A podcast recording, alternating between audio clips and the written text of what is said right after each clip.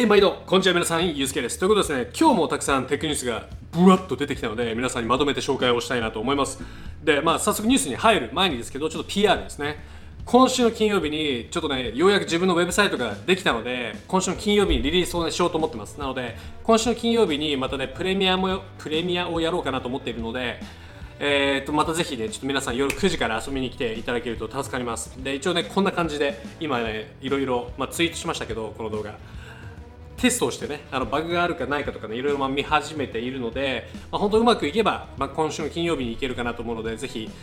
楽しみにしていただけると嬉しいです、まあ、あの広告もなしにもう本当ねこうシンプルに見やすくおもうモットーにねあのデザインをしているので、えー、ぜひね皆さんちょっと応援していただけると助かります。で先に言っとくとあの無料版と有料版があるので、えーとね、両方ともどっちでもねあの選ぶこともできるのでぜひぜひあの皆さん応援していただけると助かります。これ以外にもセカンドチャンネルもあとポッドキャストもぜひやってるので下の概要欄から見ててください。ということで金曜日にまたお会いしましょう。ということで終わる感じになっちゃったね今。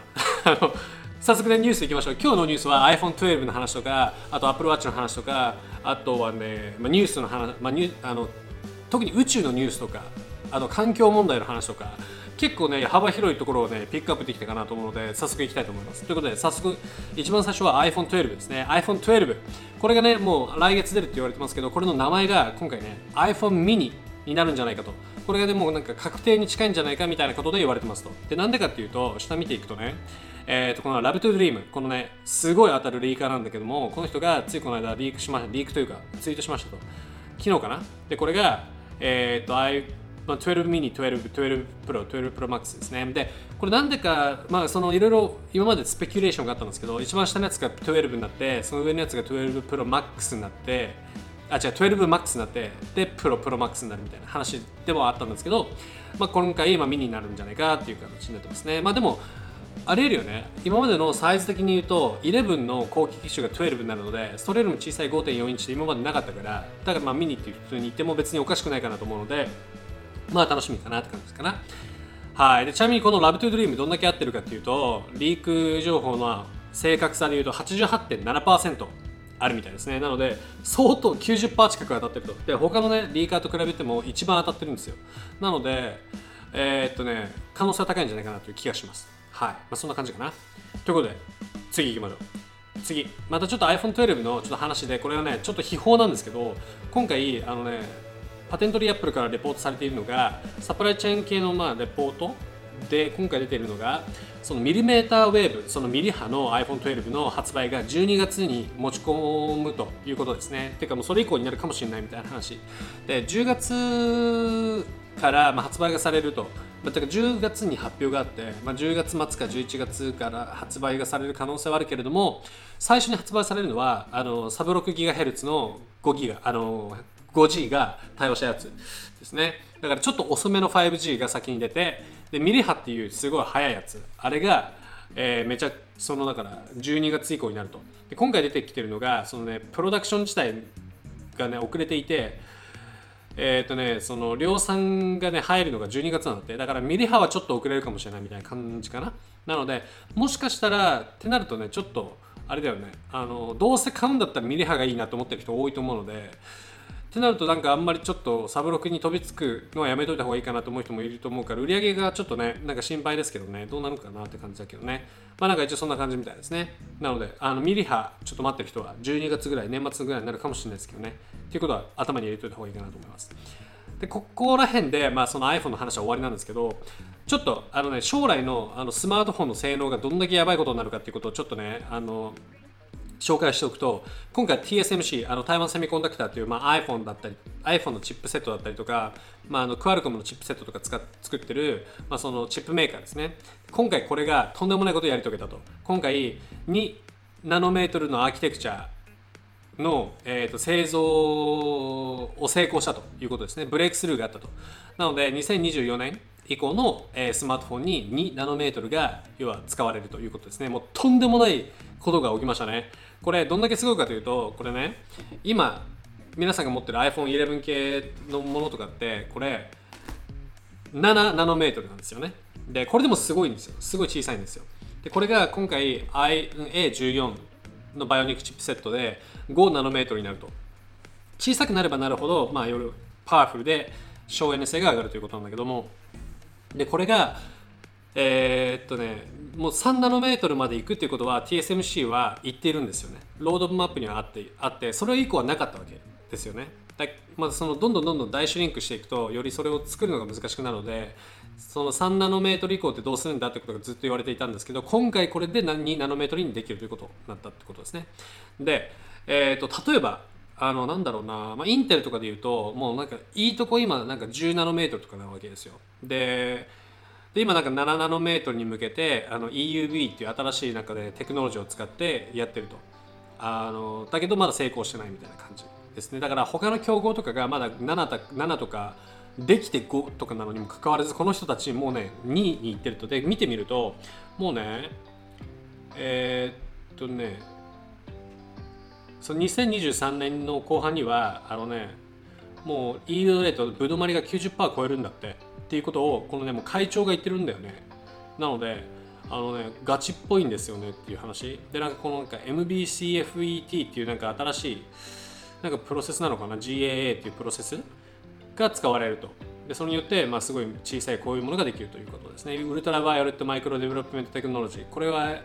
まあ、TSMC がずっとやってることでであの最近インテルがこれを使ってどんどん小さいやつを作っていこうかなっていうことで言ってると。だからもう2歩も3歩もこの会社は、まあ、進んでるってことですね。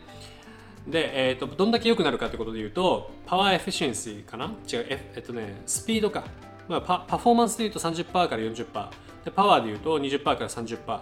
向上するということなのでまたもうとんでもないものが2024年には来ると。でかつそのさらにさらにその先のね1ナノメートルっていうのもあの取り組んでいるということもあるので今後ね楽しみですねっていう話です。もう台湾セミコンダクターやばいことになりそうですね。はい。ということで次。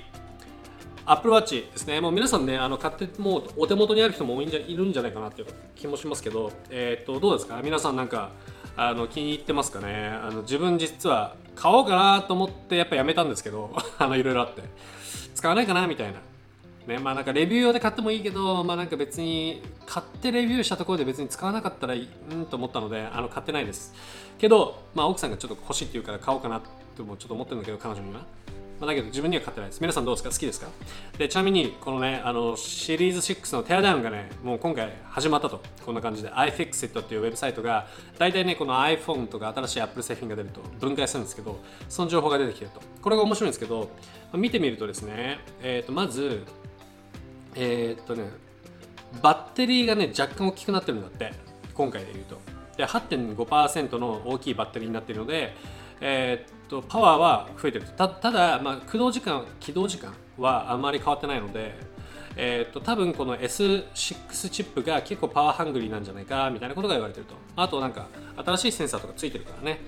なので、まあ、そんなことを言われてますね。であと、なんかこの Taptic Engine、これがね、大きくなってるんだって。なので、まあ、よりパワフルにこうブブってなるとかね、そういう、なんかここが変わってるみたいですね。なので、えー、っと中身は結構変わってるみたいです。ただ、なんかね、この血中の酸素濃度を測るセンサーがもうね分解がほぼ無理みたいですねだからあのねなんつうか修理するのもすごい大変みたいですねだからこれ壊れちゃうと結構直すのお金かかるし自分でやるのは無理っぽいのでかなりお金かかるんじゃないかなという気がするですね。はい。まあ、なので一応そんな感じで、まあ、IFX に行くとばらし方とか出てるのでぜひ皆さんなんかばらしたいなと思ってる方とかはこのウェブサイトに行ってみるといいかなと思います。次。えっ、ー、とね一応 Pixel 5の情報が出てきたのでどんだけ皆さん気にしてる人いるか分かんないですけど紹介しておきますね、えー、と一応今回ね値段とカラーが出ましたと。これがちょっとねうんと思ったんだけどまあ紹介するね。えー、っとこれですねヨーロッパのまあいろんなこうこういうウェブサイトからもう色とか出てきてるわけですよね。で色で言うと5で言うとブラックとグリーンなんだって。で 4A の 5G で言うとホワイトとブラックの2種類があって要は2種類ずつみたいですね。ただこれこのこの記事基本的にねその色がこうなるっていうことでいろいろこう騒がれてるわけですけどただ個人的にうって思ったのが値段ね。高いでしょこれ。629ユーロだってだから7万円以上するわけですよ Pixel 5ちなみに Pixel 5ってあのすごくミドルレンジっていう風に言われているので全然フラッグシップな感じじゃないわけですよね。チップも全然なんかいいやつ使わないみたいな感じなのにもかかわらず629かつ確かね Pixel 5と Pixel 4a 5 5G って同じチップを使われるっていう今のところの噂なのでそれでこんなに差あるんだっていうことを思ってしまうとじゃあ何が違うんだろうなって思うしでもそもそも高いしなんか本当にこんなの買う人いるのかなみたいな感じでちょっと思ってしまう感じですね。まあピクセル好きの人いるからまあ買う、まあ、売れるっちゃ売れるんだろうけど、まあ、ピクセル4みたいにねちょっとかなりこうディザスターになる雰囲気がちょっとプンプンしてますけどね、まあ、皆さんどう思いますか？この値段。700 7万円以上かな？で買いたいと思いますかミドルレンジ。だったらなんか普通に iPhone のなんかでもいいしなんかワンプラスとかでもいいし安くいいの買えるのでそっちいいんじゃないかなと思っちゃったりする、まあ、しますけどね、まあ、皆さんのちょっと、まあ、コメントをお待ちしてます。そんなとそんなところでちょっとねあのワンプラス 8T 新しいワンプラスの、えー、ものが出ると。でこれが10月の14日に出るんだって。で日本だとあんまワンプラス使ってる人いないかもしれないですけど一応なんかねウェブサイト見たらね回線的には使えるみたいなんですけどね。日本でも。だからまあ個人輸入すれば使えるんじゃないかなと思いますけど一応ね10月14日に 8T が出ますと。でこれまあガチンコフラッグシップですかね。で見ていくともうなんかこうやってねもうちゃんとワンプラスからもうイベントのねあれがあってやるんですけど、まあ、スペックで言うと、まあ、スナドラの865プラスのチップセット 120Hz のリフレッシュレート 65W のファストチャージング、まあ、とかとか。まあなんか典型的なフラッグシップって感じかな。でこれ値段が気になるよね。どんぐらいになるんだろうね。多分まあ1000ドルぐらいいくんじゃないかなと思うけどでもこの社長のねあのワンプラスの社長がちょっと今後安くどんどんまたデバイスをしていくみたいなことを言っているのでここでいきなりちょっとまた安くしてくれるとまあなんかいいかなっていう感じがするけどね。でもそこで安くしちゃうと本当ねなんかそのさっきの言った何？ピクセル5がまた売れなくなるっていう原因にもなるのでまあなんかピクセルからしたらちょっと怖い存在かなっていう感じかな。はい。ということでまたちょっと話を変えて今回ちょっとね宇宙の話いきましょう。これサターンでサターンってさ何星だっけ？土星だっけ？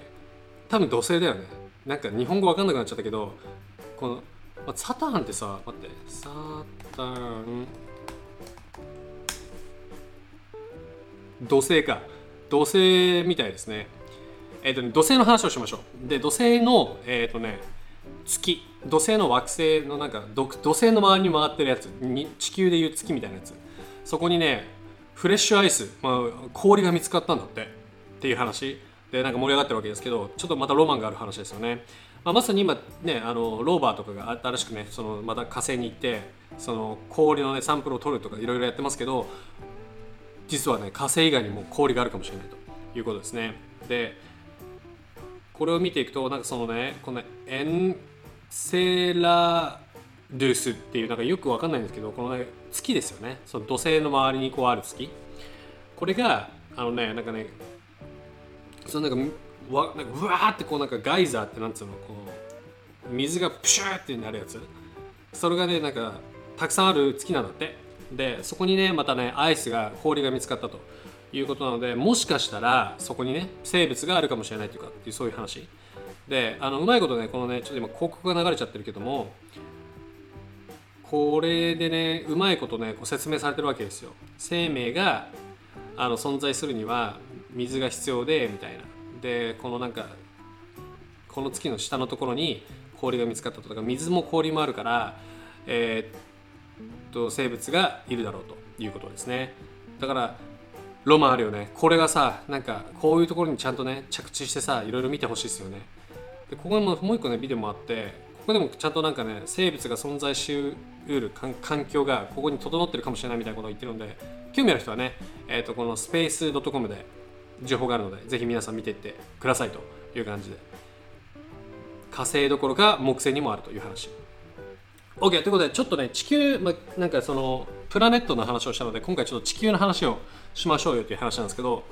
えっ、ー、とですねちょっと環境問題の話ですね。で今回面白いのがなんかノルウェーがあの、ね、世界で最初のフルスケールカーボンキャプチャーストレージプロジェクトを、えーとね、始めたということですね。これ何かというとあのねその炭素をキャッチしても保存するそういうプロジェクトですね。要は二酸化炭素が地球の温暖化を進めてると。だったらそれキャッチしようぜっていうそういう感じ。で多分これがそのデバイスなんだけどで今回前は約2000億円ぐらいをかけて、えー、と投資をしますと。でこういうやつに突っ込むと。でこれをすることによって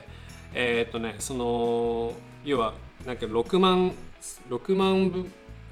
6万の車のから出るような6万6万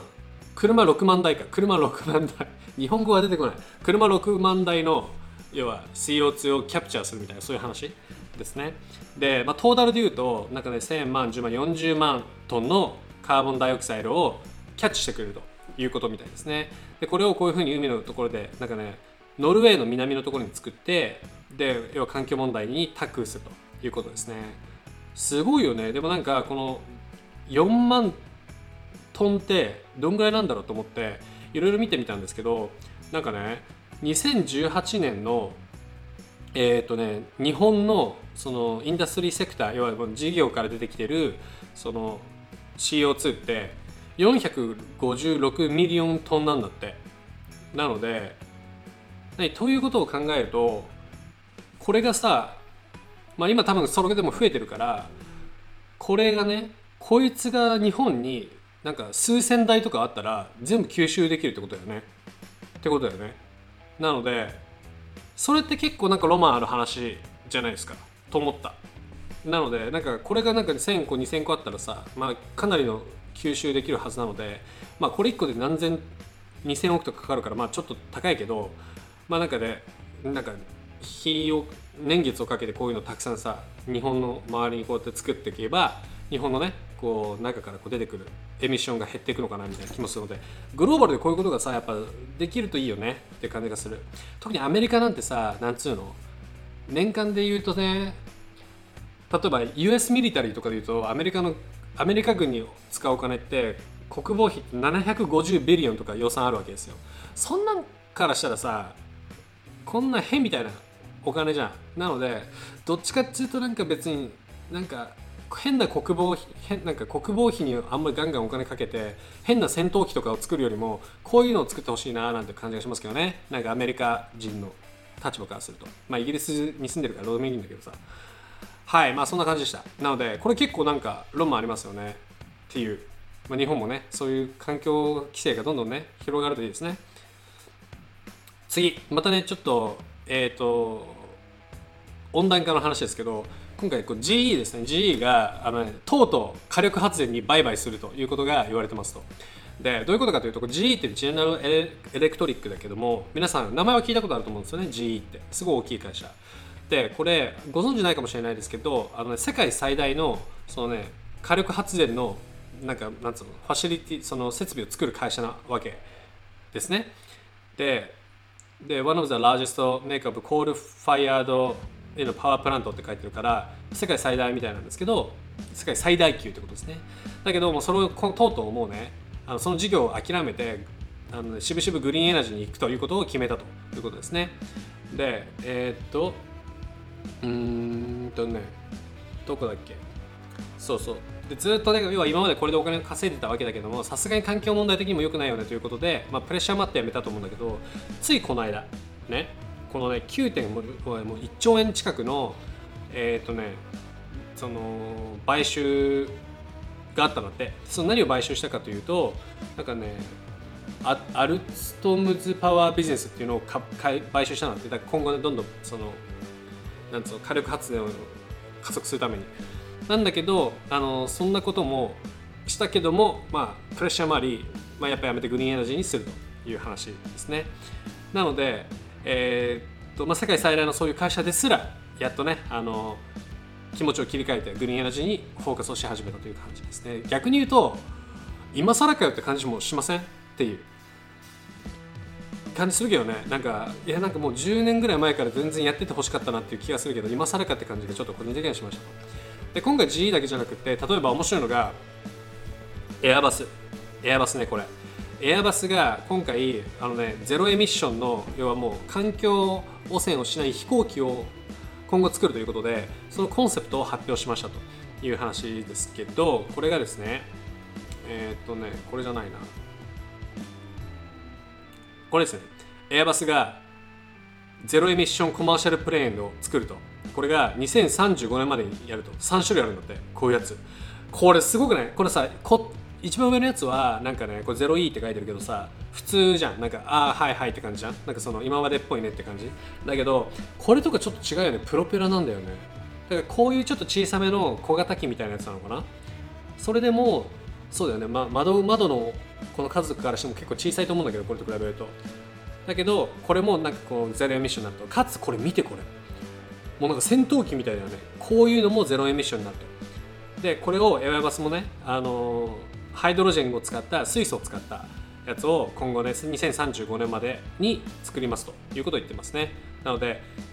あと10年ちょっとしたらこういう飛行機がね飛んでるかもしれないという感じ。なのでちょっと楽しみですよね。っていう話です。はい。ということでまあ環境問題の話でちょっと締めくくりですけどちょっと気になった情報を皆さんに紹介しておきますね、まあ、コロナの影響で皆さんちょっと最近自転車をに乗ることも多くなった人もいるかなと思うので自分そうなんですけどちょっと紹介しておくとなんか新しいね EV EV っていうなんかエレクトリックバイクが出てきていてそれがねなんかこれなんだけども要はアタッチメントつけるだけでその EV, EV というかエレクトリックバイクになると。でこれがねすごい小さくて簡単なのででこれ見たらなんかねこのコンバージョンキットっていうので 750W のパワーを持っていてこれをダンってつけるだけで普通の自転車があのなんつうの？電動になると。こういうやつ。でなんかすぐに取り外しできるんだって。で軽いし。で見ていくとこれをつけるとなんかねすごいなんだかんだ走るみたいよ。こんな結構ちっちゃいよね。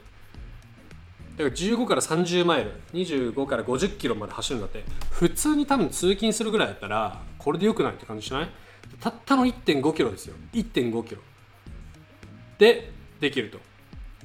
なのでこれちょっといいなみたいな感じするよね。でただこれ見てみるとねでこれスピードが？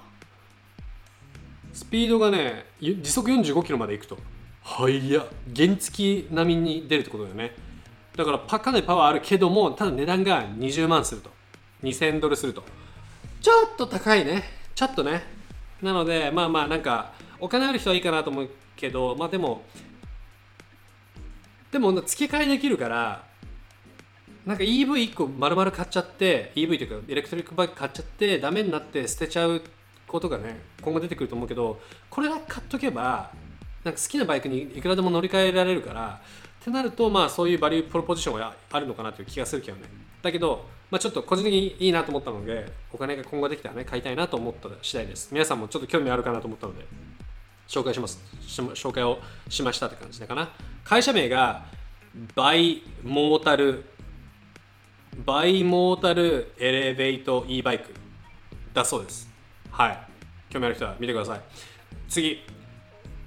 えっ、ー、とね、TikTok のまた進展ですね。ちょっと軽く触れておくと、まあ、昨日オラクルが勝ったぞという話をしましたと。で、オラクルが、まあ、ステークをある程度取って、今後ね、あの TikTok の運営に関わると。だけど、その時のニュースは20%のリクイティしか取ってないから、じゃあ、結局コントロールできないじゃんみたいな話になったじゃん。なんだけど、なんか見たらさ、なんかね、そんな話では全くないみたいで、えっ、ー、とね、今回言っているのが、そうなんかアメリカの会社が結局マジョリティのオーナーになるんだって。だけどだから結局バイトダンスはオーナーシップオーナーシップは全くないということを言ってると。だから全くレポートがされてたのと全然違う情報が今回出てきたということですね。ただ今回オラクルから出てきたので本当なんじゃないかなという感じかな。でなんかオラクルでもこれ誰がどれだけステークを取るかっていうことは言われてないわけですよ。なのでこのアメリカンズっていうのが誰なんだっていうのがよく分かんないのでちょっとそこは気になるかな。自分たちがさマジョリティ取るんだったら俺たちがマジョリティ取るんだって言えばいいじゃん。言わないってことは多分他の会社が取ると思うのでどういうことなんだろうね。なんかちょっとよくわかんないけど。まあまあなんか新しいそういう形なので、まあ、結局アメリカの会社になるということみたいですね。なんだけど気になるのがこのデパートメント・オブ・コマースが要はファシリテーションしてるわけですよ。このディールのね間に入ってるわけですよ。だからでトランプも俺らがこのディールを作ったからデパートメント・オブ・コマースがいくいくらかねコミッションもらうみたいなことを言ってるわけ。なのでもしかしたら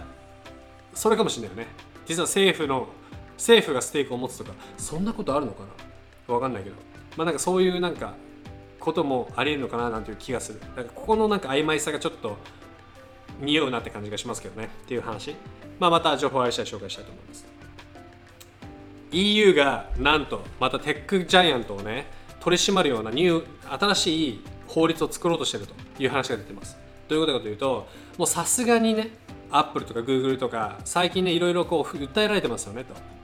でこれもなんかキリがないからもうそもそも根本的にこういうでかい会社をもうね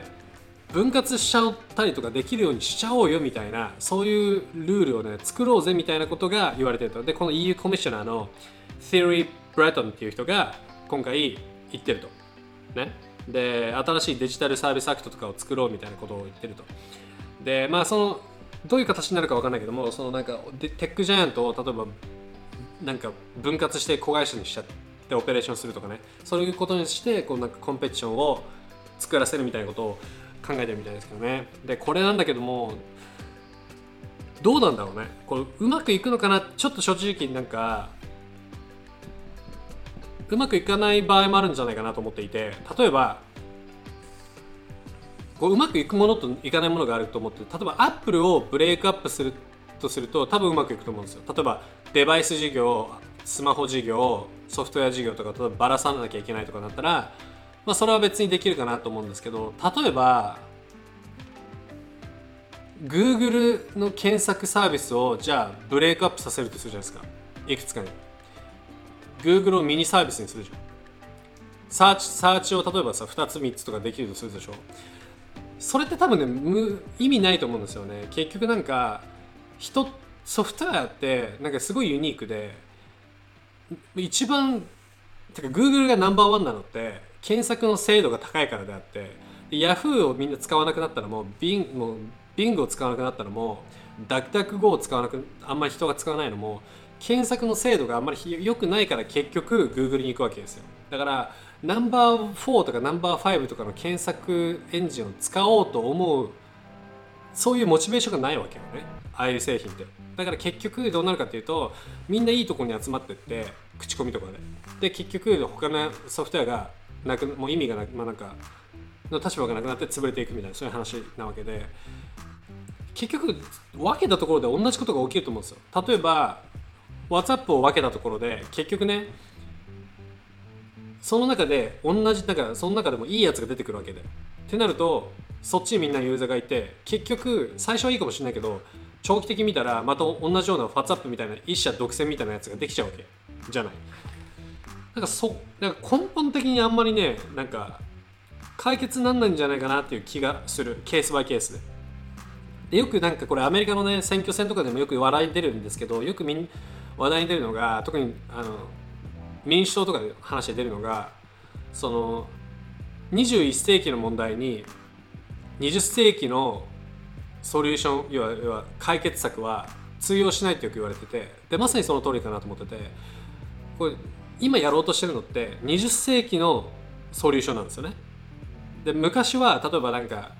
一つの会社がでかくなりすぎちゃって石油会社とか自動車会社とかでかくなりすぎるとじゃあそれブレイクアップすれば別にコンペティションできるじゃんっていうのはもうできたわけですよ。だけど今回のってソフトウェアの話で21世紀の話で同じようなスキームって結局通用しないよねみたいなことが結構昔からあるのでまああのてかまあそういうことが言われているのでずっと前からね。だからちょっとうまくいくのかなという気がする。だけどねまあとはいえこうやって第一歩をこうやって踏み踏み出している EU ってやっぱさすがだなと思ってて。やっぱそういう意味では EU はやっぱすごい進んでるんですよね。で日本はよくわかんないけどアメリカって政府にテクノロジーのアドバイスをテクノロジーの業界が今後どうなるかっていうアドバイスをするもともとそういうねオフィスがあったんですよ。オフィス・オブ・テクノロジー・アセスメントっていうのがあったんだけど95年にねなくなったの。それがね。あのコストがわかんなんかの理由で。だからもうねホワイトハウスにいる人ってテクノロジー業界のこと全く分からないわけよ。だから2000だから20世紀のあのツールが今でも通用すると思って、まあ、あのそういうことをやってるわけだけどもでも21世紀の問題って21世紀のツールが必要なわけでっていうことがね分かってないのでやっぱアメリカってすごい遅れてるんだけどもだからそういう意味で言うとヨーロッパってそれでもねちゃんと一歩進めてるからさすがだなって感じが個人的にはしましたね。っていう話です。話が長かった。次行こう。えっ、ー、とね次ちょっと話を変えてファーウェイの面白い特許が出てきましたので、まあ、それ紹介しますね。でこれ見ていくとファーウェイがなんともうね完全にワイヤレス充電をできるように、えーと、特許を取りましたと。でもファーウェイから出てるんだよねこれ。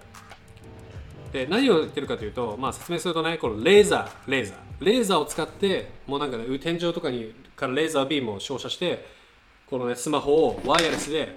充電すると。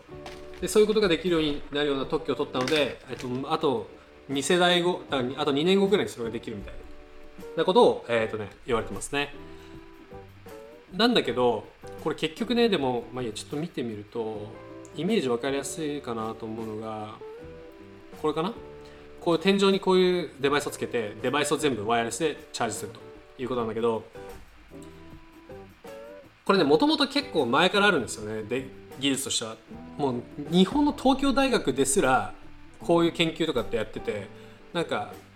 研究室レベルでやってるわけですよ。でアメリカとか行くともう CES ではもうねプリプロダクションのもう製品としてこういうデバイスってもうあって2019年か2018年のね CES のラスベガスの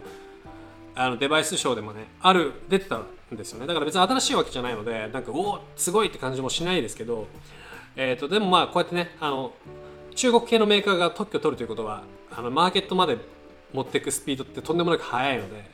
もう本当だから1年後2年後にはこういうのが出るかもしれないっていうのはちょっと楽しみかなという感じがしましたね。はい次。またシャオミの次は話でシャオミがね今回特許を取ったと。で折りたたみスマホの特許なんだけどもその形が Z シェイプなんだって。要はこんな形なんだけど要は何何なんつうんだっけこれ？蛇腹蛇腹？蛇腹型っていうのかな？こうなんか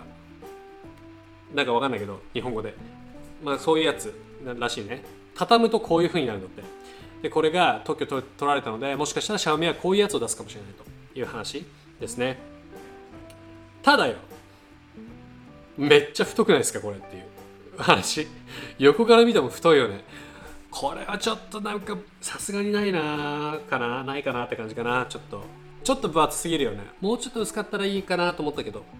という意味で考えるとやっぱこうなんかこう引き出す感じのさスマホが一番なんかメイクセンスなんじゃないかななんて個人的には思いますけどね。ちょっと個人的に一番使いたいのはなんか引き出してなんか伸ばせる型かな。なんかロールアップできるやつ。で折りたたみもいいけどあれもまあちょっとなんかかさばるし手間かかりそうだしなんかロールアップ型ちょっとね本マーケットに出たらちょっと見てみたいなって感じがしますけどね。っていう話ですね。まあこんな感じで中間メーカーでどんどん出してきますね。次ソニーの実はねエクスペリアプレイスマホって昔あったじゃないですか。エクスペリアスプレイ1あれの2のプロトタイプが実はねアリアリババから出てきたんだって。これですけど実はソニーってねこういうスマホをね検討してたんだけどもやめたみたいですね。でこれプロトタイプですよと。でプレイステーションにインスパイアされたようなスマホですと。でえっ、ー、とねこんな感じ。こんな感じみたいですと。スマホとしても使えるしキあのコントローラーもついてるし。これなんでやめちゃったんだって感じがしてちょっと残念ですけどね。なんかどう思います？これなんか売れないと思いますか？これ個人的に結構ね売れるんじゃないかなと思うんだよな。いやなんかその任天堂スイッチもバカ売れしてたじゃないですか。で任天堂スイッチのあのチップってめちゃくちゃね弱いわけですよ。でスマホのチップの方がもう何倍も強いわけ。だからプロセスパワーはあるわけですよね。でソニーってでそのクアルコムのチップも使えばあとだってプレイステーションのゲームタイトルのアクセスもあるわけだからそれをうまいことモバイルにポータポートできればなんかすごい面白いことできるんじゃないかなと思う気がするんだけどね。こんなん出たらゲームは普通にこれ買うんじゃないかなと思うのでうんなんかねちょっと個人的には需要あるんじゃないかなという気がするけどね。なのでこれがねなんかつまあなんつうの実際のデバイスにならなかったけども今後ねもしかしたら出てくるかもしれないのでちょっとそこは望みをちょっと持っていきたいなと思います。はいということで今日はこんな感じかな。これさっきのやつなのねサタンのね。はい、ということで今日はこんな感じです。なので今日はね、ちょっともう30分超えてるので、この辺で終わりたいと思いますけど、えー、どうだったでしかね。皆さんなんか気になるなんかニュースありましたか？なんか気になるニュースとかあったら下にコメントお願いします。で、えー、っと、ウェブサイトですけど、ウェブサイトでは、まあ、まさにこういう紹介してるようなね、まあ、ニュースとかを、まあ、いろいろ紹介できればななんて思ってます。なんかあのこうテックニュースを通してなんか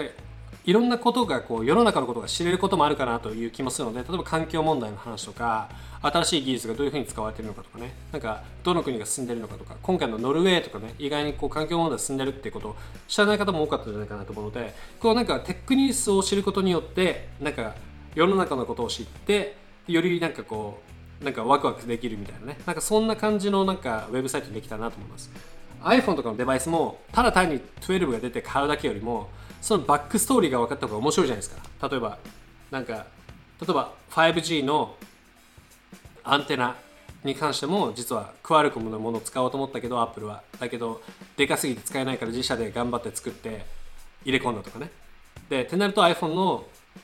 えーアンテナも自社で作れるし今回モデムもねインテルの買収してるからじゃあ2021年以降は自社の 5G モデム使えるしってなるとクアルコムの存在がいらなくなるよねとかね。ってなるとじゃあクアルククアルコムのアップルを失ったクアルコムの立場ってどうなるんだとか、まあ、なんかいろいろこうテックニュースを通して世の中のことが分かることもあるかなと思うので、まあ、なんかそんなところをちょっとフォーカスにして見やすく分かりやすく、まあ、有料版もね用意してますけど全部で広告をないない状態にしてもうすごい分かりやすく見やすい情報にまとめてるのでかつ皆さんの個人情報もね広告入れないので、まあ、守れるようにしてるので、まあ、そんな感じでねちょっと、あのー進めていきたいなと思ってるのでぜひ金曜日またぜひ楽しみに、えーしておいてください。ということで